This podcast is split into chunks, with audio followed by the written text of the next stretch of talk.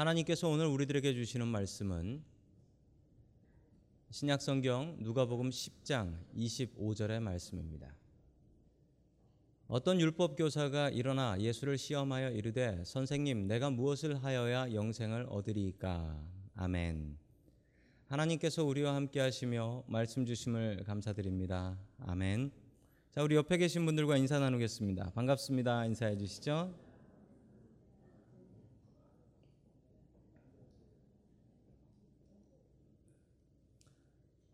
자, 오늘 영생의 길이라는 제목을 가지고 하나님의 말씀을 증거하겠습니다. 어떤 남자가 죽어서 하늘나라에 갔는데 자기가 스스로 생각하기에 나는 교회도 안 다녔고 나는 크리스찬도 아니고 그러니 나는 당연히 지옥에 가겠거니 생각하고 그 지옥으로 자기 발로 걸어서 갔답니다. 그랬더니 지옥에 사인이 하나 붙어 있더래요. 공사 중 이렇게 붙어 있더래요. 그래서 공사하는 사람한테 물어봤답니다. 그 뭐 때문에 공사를 하냐고 그랬대. 한국 사람들 때문에 공사를 한다고. 그래서 왜 한국 사람들 때문에 지옥 공사를 하냐 물었더니 이 한국 사람들이 하도 불가마에서 많이 달려 사우나를 너무 많이 해가지고 지옥불이 이제 더 이상 뜨겁지 않다고 그래서 지옥불 온도를 높이는 공사를 하고 있다. 그래서 이 남자가 야 지옥을 가고 싶어도 못 가는구나. 그래서 다시 어쩔 수 없이 천국으로 가자라고 해서 천국으로 갔더니 천국도 공사 중이더래요. 그래서 이건 또 왜 공사 중입니까? 물어봤더니 또 한국 사람들 때문에 그렇대. 한국 사람들이 얼굴 성형 수술을 너무 많이 해가지고 얼굴 인식이 안 된다고 그래서 최신형으로 다시 바꿔놓느라고 공사 중이다. 어디 가나 한국 사람이 문제네요. 여러분 누구나 천국과 영생에 대해서는 관심을 갖고 삽니다. 오늘 하나님의 말씀에 보면 어떤 율법 교사가 나오는데 그 사람이 천국과 영생에 관심이 많았던 것 같습니다. 오늘 영생의 길이라는 제목 가지고 하나님의 귀한 말씀 증거하겠습니다. 첫 번째 하나님께서 우리들에게 주시는 말씀은 예수님만이 영생의 길이다라는 말씀입니다. 자, 우리 누가복음 10장 25절의 말씀을 같이 보겠습니다. 시작. 어떤 율법 교사가 일어나서 예수를 시험하여 말하였다. 선생님, 내가 무엇을 해야 영생을 얻겠습니까? 아멘. 율법 교사라는 사람이 나오는데 여러분 성경에 이 율법 교사라는 이름은 여러 가지 이름으로 나옵니다. 한국말로만 봐도요 율법 교사가 율법사 또 서기관이라는 말로 나와요. 근데 영어로도 보니까 영어로도 여러 개의 말로 나오더라고요. 이게 왜 이러냐면 이런 직업이 없어요, 지금은. 이게 뭐 하는 직업이냐면요. 기원전 한 200년 전 BC 한 200년쯤에 처음 생겨난 건데 이 율법 교사라는 말은 여러분 구약 성경을 보시면 율법 교사라는 말이 없습니다. 한번 찾아보세요. 구약 성경에 없어요. 또 구약 성경에 바리새인이라는 말도 없습니다. 구약 성경에 없는데 구약하고 신약 사이에 생겨난 그런 직업인 것이죠. 이 율법 교사라는 사람은 율법을 연구하는 사람들입니다. 구약 성경에 나오는 성직자로는 이 priest라고 하는 제사장들이 있죠. 여러분 제사장들의 특징이 있습니다. 여러분 제사장은 어떤 특징이 있냐면 제사장은 오직 레위인만 제사장이 될 수 있습니다. 우리 아버지가 제사장이어야지 내가 제사장이 될 수 있고 그래야지 내 아들이 제사장이 될 수가 있는 거예요. 그러니까 계속 물려받는 거죠. 그리고 제사장이 하는 일은요. 그 제사를 드릴 때 그 짐승을 잡고 태우고 하나님 앞에 드리는 그런 일들을 했습니다. 그런데 이 율법 교사라는 사람들은 어떤 사람들이냐면 성경 말씀을 연구하고 그 말씀을 가르치는 거예요. 이런 사람들을 누구 뭐라고 불렀냐면 여러분들도 아시는 이름인데 랍비라고 불렀습니다. 지금 유대인들도 rabbi라고 부르죠. 그분들은 절대 레위인이 아닙니다. 누구나 될 수 있어요. 누구나 성경 공부 열심히 하면 랍비가 되어서 성공할 수 있는 것이죠. 이 랍비의 능력은 우리 아버지가 랍비다 이게 중요한 게 아니에요. 자기 스스로의 능력을 증명해야 돼요. 여러분 어떻게 이 율법 교사들이 자기의 능력을 증명했냐면 다른 율법 교사들, 다른 율법 교사들을 만나서 그 사람들과 토론, 디베이트를 했습니다. 그래서 그 토론에서 이기면 이야, 저 사람이 더 대단한 랍비구나. 그런 소리를 들을 수 있게 되는 것이었죠. 유명한 사람하고 토론해서 이기면 명예도 얻을 수 있고 더 많은 제자들을 얻을 수도 있고 더 많이 성공할 수도 있었다라는 것입니다. 오늘 예수님을 찾아온 율법 교사는 랍비였습니다. 예수님도 랍비라는 소리를 들었죠. 여러분 그러면 이 율법 교사가 예수님께 도전장을 던지고 온 것입니다. 가서 토론을 해서 논쟁을 해서 이기면 예수님과 같은 인기, 더한 인기와 더 많은 제자들을 얻을 수 있게 되는 것이죠. 여러분 잘 이해 안 가시는 분들도 계실 텐데 유대인들에게는 독특한 문화가 있는데요. 여러분 유대인들에게는 이 토론하는 문화가 있습니다. 자, 이걸 뭐라고 하냐면 하브루타라고 합니다. 하브루타. 이게 뭐냐면 유대인들이 공부를 하는 방법이에요. 근데 유대인들의 공부하는 방법이 하브루타인데 저게 무슨 뜻이냐면요. 우정, 동료 이런 뜻이에요. 여러분 세상에 공부한다라는 말이 우정 그리고 동료애 뭐 이런 게 말이 되나요? 근데 유대인들의 공부 방법은 아주 별난데 유대인들 공부하는 걸 보시면 아실 수 있습니다. 여러분 저게 어디냐면 유대인 도서관이에요. 이스라엘은 유대인 도서관입니다. 여러분 보시기에 도서관이 조용해 보이나요? 아니죠. 무척 시끄러워 보이죠. 뭐 공부하는 사람도 있는데 공부하는 사람 말고 뭐 옆 사람하고 얘기하고 뭐 이런 사람들이 엄청나게 많아요. 왜 저러고 있는 것일까요? 여러분 저게 유대인들 공부 방법입니다. 유대인들은 옆 사람하고 얘기하면서 토론을 합니다. 그래서 유대인들 말에 이런 말이 있습니다. 유대인 세 명이 모이면 의견이 몇 개 나오냐면 유대인 세 명이 모이면 의견은 네개 나온다 그래요. 왜 그러냐면 세 명이 각자 자기 얘기를 해요. 절대 안 굽혀. 내 의견 있어요. 근데 정말 무서운 건이세 명이 의견을 모아서 한 개를 더 만들어낸다는 겁니다. 네 개를 만들어내요. 유대인들이 노벨상 많이 타는 비결이 여기 있다고 합니다. 어렸을 때부터 자기 의견을 만들고 그 의견을 다른 사람들한테 잘 얘기하는 거예요. 그럼 다른 사람이 뭐라고 하죠? 그러면 그걸 또 디펜스 방어해야 돼요. 그럼 또 얘기를 만들어내야 되고 어렸을 때부터 연구하는 습관이 생기는 것이죠. 한국 사람들은 유대인처럼 아이들한테 공부 많이 시키는 거로 유명합니다. 정말 유명한데 한국 사람들 공부에는 다른 점이 있습니다. 뭐냐면 여러분 어렸을 적에 학교 다니실 때 이거 기억나실 겁니다. 그 칠판, 칠판 블랙보드 제일 구석에 뭐가 있었죠? 이게 있었습니다. 떠든 사람 아주 애들 이름을 적어 놓는단 말이죠. 저 누가 적었죠? 반장이 적었습니다. 반장의 권력이었죠. 자, 저렇게 적어 놓았습니다. 여러분, 한국 공부는 절대 떠들면 안 되고, 그리고 선생님한테 질문하면 안 되고, 그리고 선생 자꾸 질문하면 선생님이 뭐라고 그러냐면 그냥 외워라고 했습니다. 그냥 외워. 유대인들 변호사가 미국에서 제일 유명한 변호사들이다라고 이야기를 하는데 여러분 왜 그러냐면 어렸을 때부터 유대인들은 말로 지지 않는 법을 배우기 때문에 그렇다라고 합니다. 그런데 그 역사가 어디서부터 시작되냐면 이 기원전 200년, BC 200년부터 있었던 이 율법 교사들이 그 사람들이에요. 율법 교사들은 법을 배워서 그 법으로 다른 사람하고 싸워서 이기는 방법을 배운 사람들입니다. 이 역사가 한 2200년 정도 되니까 어떻게 이길 수 있겠습니까? 그래서 미국에서 가장 강력한 변호사 그룹은 유대인들 변호사 그룹이다라는 얘기가 있는 것입니다. 자, 이 율법 교사가 예수님께 와서 질문을 했습니다. 그 질문은 아, 어떻게 하면 영생을 얻을 수 있습니까? 라는 질문이었습니다. 이 질문은 당시에 그 사람이 사입이 이단인가 아닌가를 구별하는 질문이었습니다.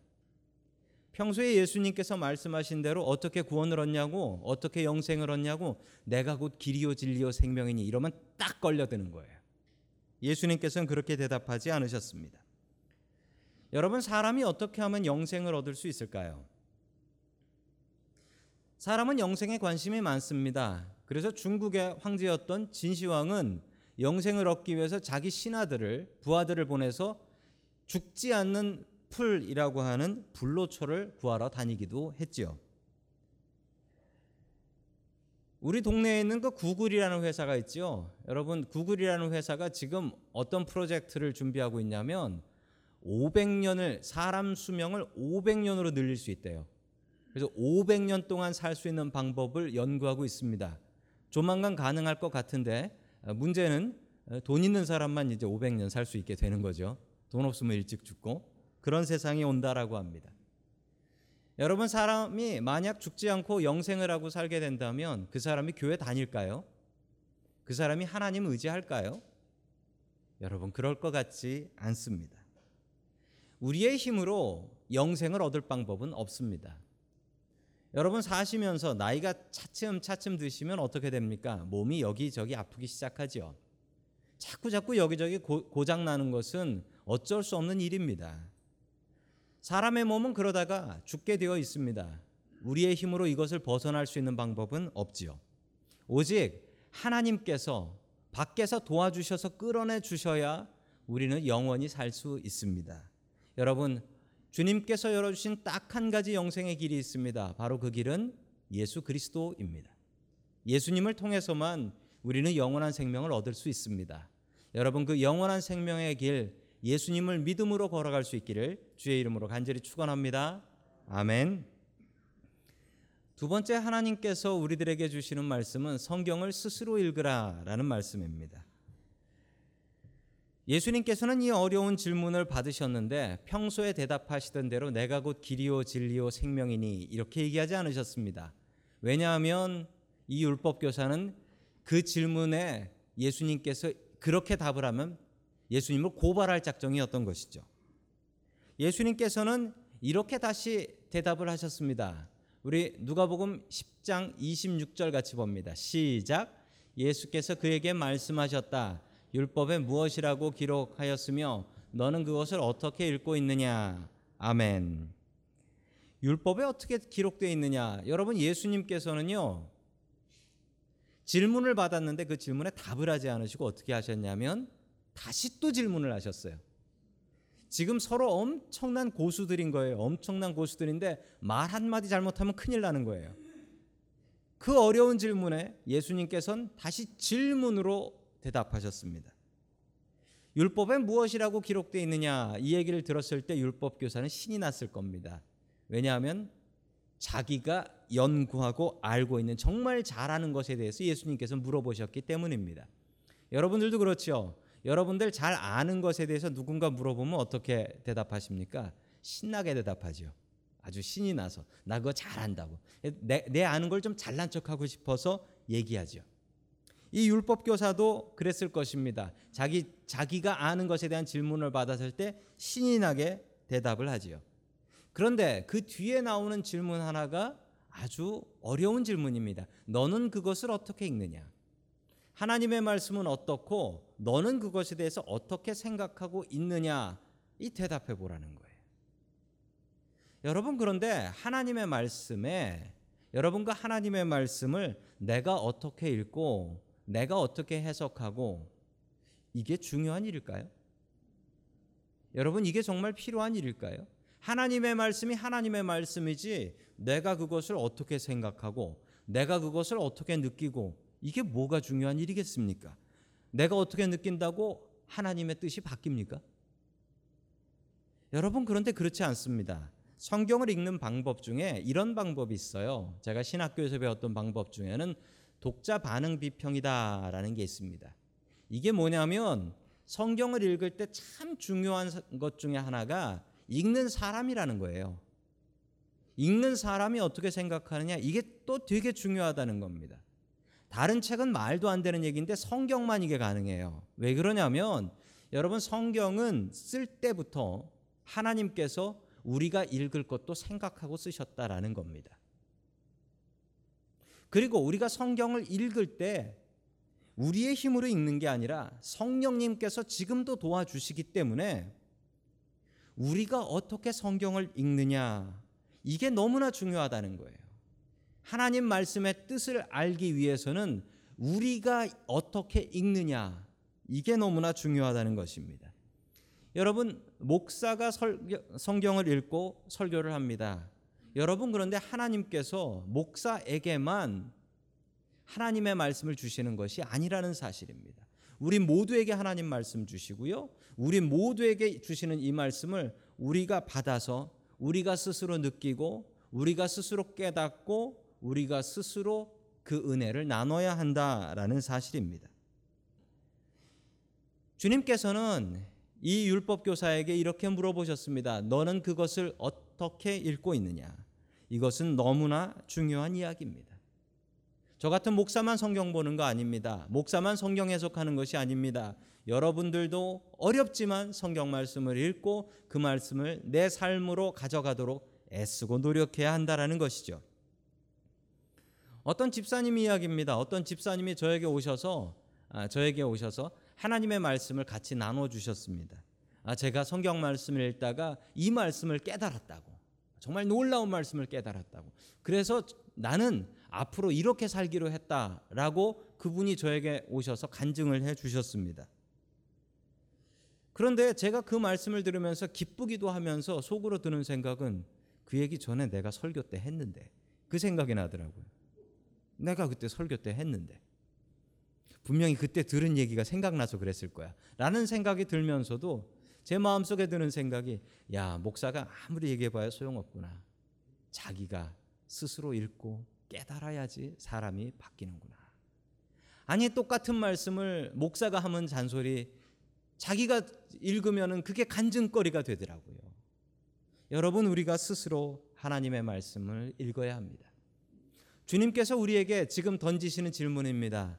너는 그것을 어떻게 읽고 있느냐?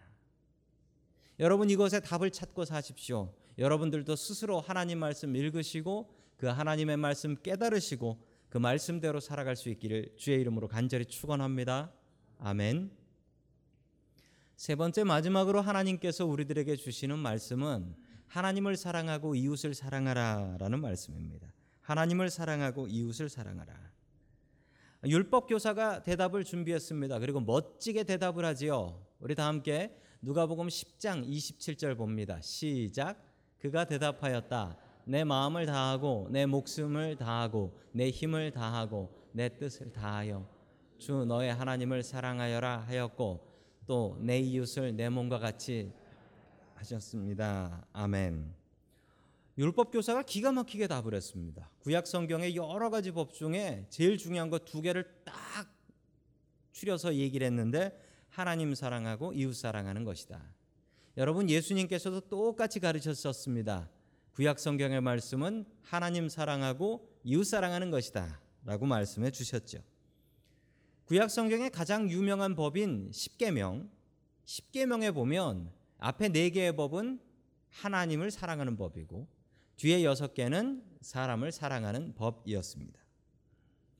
여러분 하나님 사랑하고 사람들을 사랑해야 됩니다. 그런데 여러분 하나님 사랑하면서 사람을 사랑하지 않는 것이 가능할까요? 여러분 불가능합니다. 하나님 사랑하고 하나님 두려우면 사람을 사랑할 수밖에 없습니다.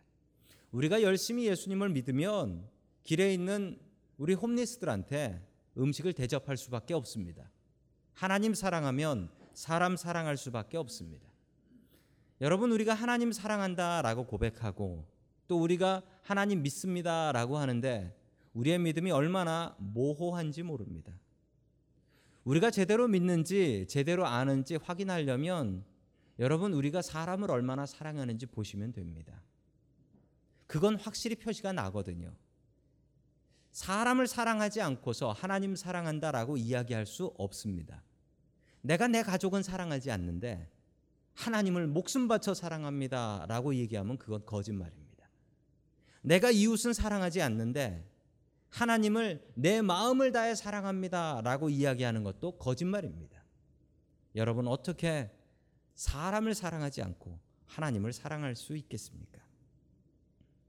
인도의 유명한 분이시죠. 간디라는 분이 있습니다. 간디라는 분이 젊었을 때는 저렇게 생기셨다라고 하네요. 젊었을 땐 잘생겼습니다. 자, 저 간디라는 분이 영국으로 유학을 가셨습니다.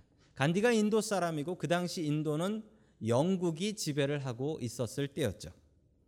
영국으로 유학을 가면서 이 간디의 마음속에 그런 마음을 가졌답니다. 영국은 크리스찬들이 있는 나라니까 나도 거기 가면 내가 믿었던 힌두교를 버리고 기독교를 믿어야 되지 않겠나라는 마음을 가지고 갔답니다. 그리고 하숙집, 홈스테이 하는 하숙집을 구했어요. 구했는데 마침 그 집에 주인이 있는데 그 주인 부부가 아주 독실한 기독교인들이다라고 했습니다. 매일매일 예배를 드리는 거예요, 이분들이 집에서. 매일매일. 그런데 이 간디가 놀라운 사실을 하나 알아냈습니다. 그 부부는 매일매일 하나님께 예배를 드리지만 매일매일 서로를 죽일 것 같이 싸운다라는 사실이었습니다. 그것을 보고서 간디는 기독교인들은 서로 사랑하지 않는구나. 저 사람들은 거짓이구나라는 것을 알고 나는 죽을 때까지 기독교인이 되지 않겠다라고 다짐했다라고 합니다. 만약 간디가 크리스찬이 되었다면 지금 인도가 어떻게 변해 있을까 하는 상상을 저는 종종 해봅니다. 그리고 간디가 유명한 이야기 하나를 했습니다. 뭐냐면 나는 예수 그리스도는 좋아하지만 나는 크리스찬들은 싫어한다. 라고 얘기했습니다. 참 부끄러운 이야기죠. 참 부끄러운 이야기예요. 율법 교사는 자기가 멋진 대답을 했다라고 생각하며 우쭐해 있었습니다. 기분 좋아서 우쭐했지요. 내가 이겼다라고 생각했을지도 모릅니다. 그때 예수님께서 던진 말씀입니다. 우리 누가복음 10장 28절 같이 봅니다. 시작. 예수께서 그에게 말씀하셨다. 내 대답이 옳다. 그대로 행하여라. 그리하면 살 것이다. 아멘. 아주 기가 막힌 대답을 예수님께서 하셨습니다. 네가 정말 옳은 답을 했다. 칭찬을 해 주셨습니다. 그런데 이게 칭찬이 아닙니다. 그러나 너에게 부족한 게 있으니 너는 알기만 하고 그대로 살지 않는 사람이다. 너는 위선자다. 정말 기가 막히게 예수님께서는 그 율법 교사를 아셨고 그리고 기가 막힌 말씀으로 율법 교사를 이기셨습니다. 네가 말하는 게 옳은데 너 그렇게 살아야겠다. 너는 지금 그렇게 살고 있지 않다라는 것입니다. 지난주에 여러분 교회에서 성경 퀴즈 대회를 했습니다. 많은 분들이 참여해 주셔서 감사드립니다. 12번째 성경 퀴즈 대회였는데 이번처럼 힘들었던 성경 퀴즈 대회가 저에게는 없었습니다. 준비하는 것도 어려웠지만 정말 어려웠던 것은 문제를 안 틀려서 제가 너무나 힘들었습니다. 심지어 다 맞춘 다락방도 있었습니다. 다 맞춘 다락방이 꼴찌를 하는 이변도 있었습니다.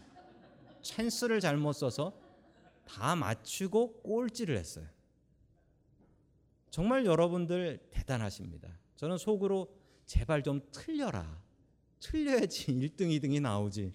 다들 맞추네. 그래서 얼마나 제가 마음속으로 힘들었었는지 모릅니다. 여러분 그런데 아는 만큼 사셔야 됩니다. 아는 것이 참 중요해요. 그런데 아는데 자꾸 안 사, 그렇게 안 살면 여러분 우리의 삶이 위선자가 됩니다. 자꾸 자꾸 실패하게 돼요. 저거 참 좋은 얘기인데 난 저렇게 못 살아. 지금 이 순간 하나님의 말씀을 들으면서도 참 좋은 말씀인데 나는 저렇게 살 수도 없고 살 생각도 없어. 이런 생각 갖고 계신 분들 여기 계실지도 모릅니다. 여러분 정말 중요한 것은 아는 것이지만 우리가 왜 압니까? 그렇게 살려고 알지. 여러분 그렇게 살려고 애쓰셔야 됩니다.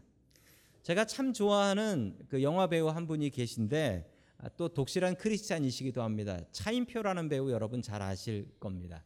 참 유명한 배우인데 저 배우가 미국에 이민을 왔었어요.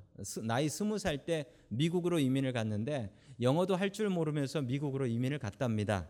먹고 살려고 어쩔 수 없이 식당에서 일을 했는데 여러분 식당에서 영어 못하면 할수 있는 일이 두 개가 있어요. dishwash라고 그릇 닦는 거. 또 하나가 뭐냐면 busboy라는 게 있어요. busboy. busboy가 뭐냐면 그 고객들이 먹고 남은 그릇 빈 그릇 이렇게 나르는 거 이거 하는 게 있어요.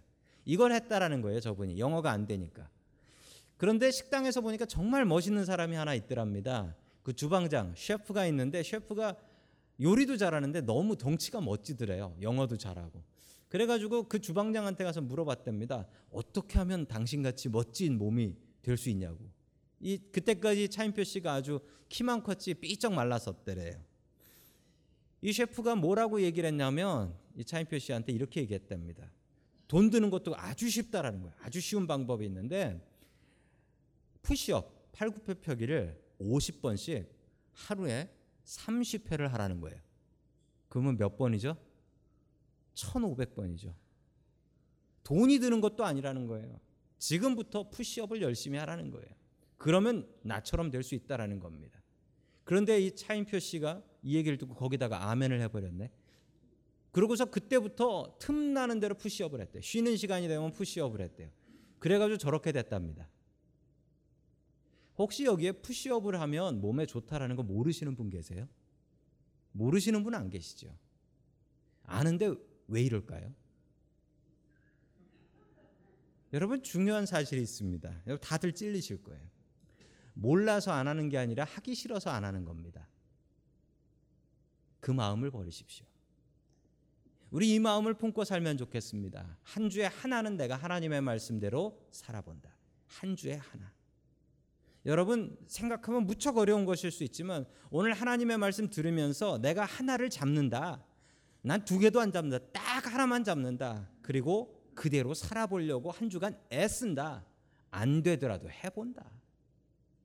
내가 하나님의 말씀 읽는다. 읽고 거기서 은혜 되는 말씀 하나 잡는다. 그리고 그거대로 일주일 동안 살아보려고 발버둥 쳐본다. 안 돼도 해본다. 여러분 이렇게 살면 우리의 인생이 바뀌지 않을까요? 이렇게 살면 분명히 우리의 인생이 뭐 하나는 바뀌어 나아갈 것입니다. 여러분 분명히 아십시오. 주님께서 우리에게 이렇게 대답하실 것입니다. 내 대답이 옳다. 그대로 행하여라. 그리하면 살 것이다. 여러분 그 말씀대로 살려고 발버둥 치고 노력해서 우리도 영생 얻고 살아갈 수 있기를 주의 이름으로 간절히 축원합니다. 아멘.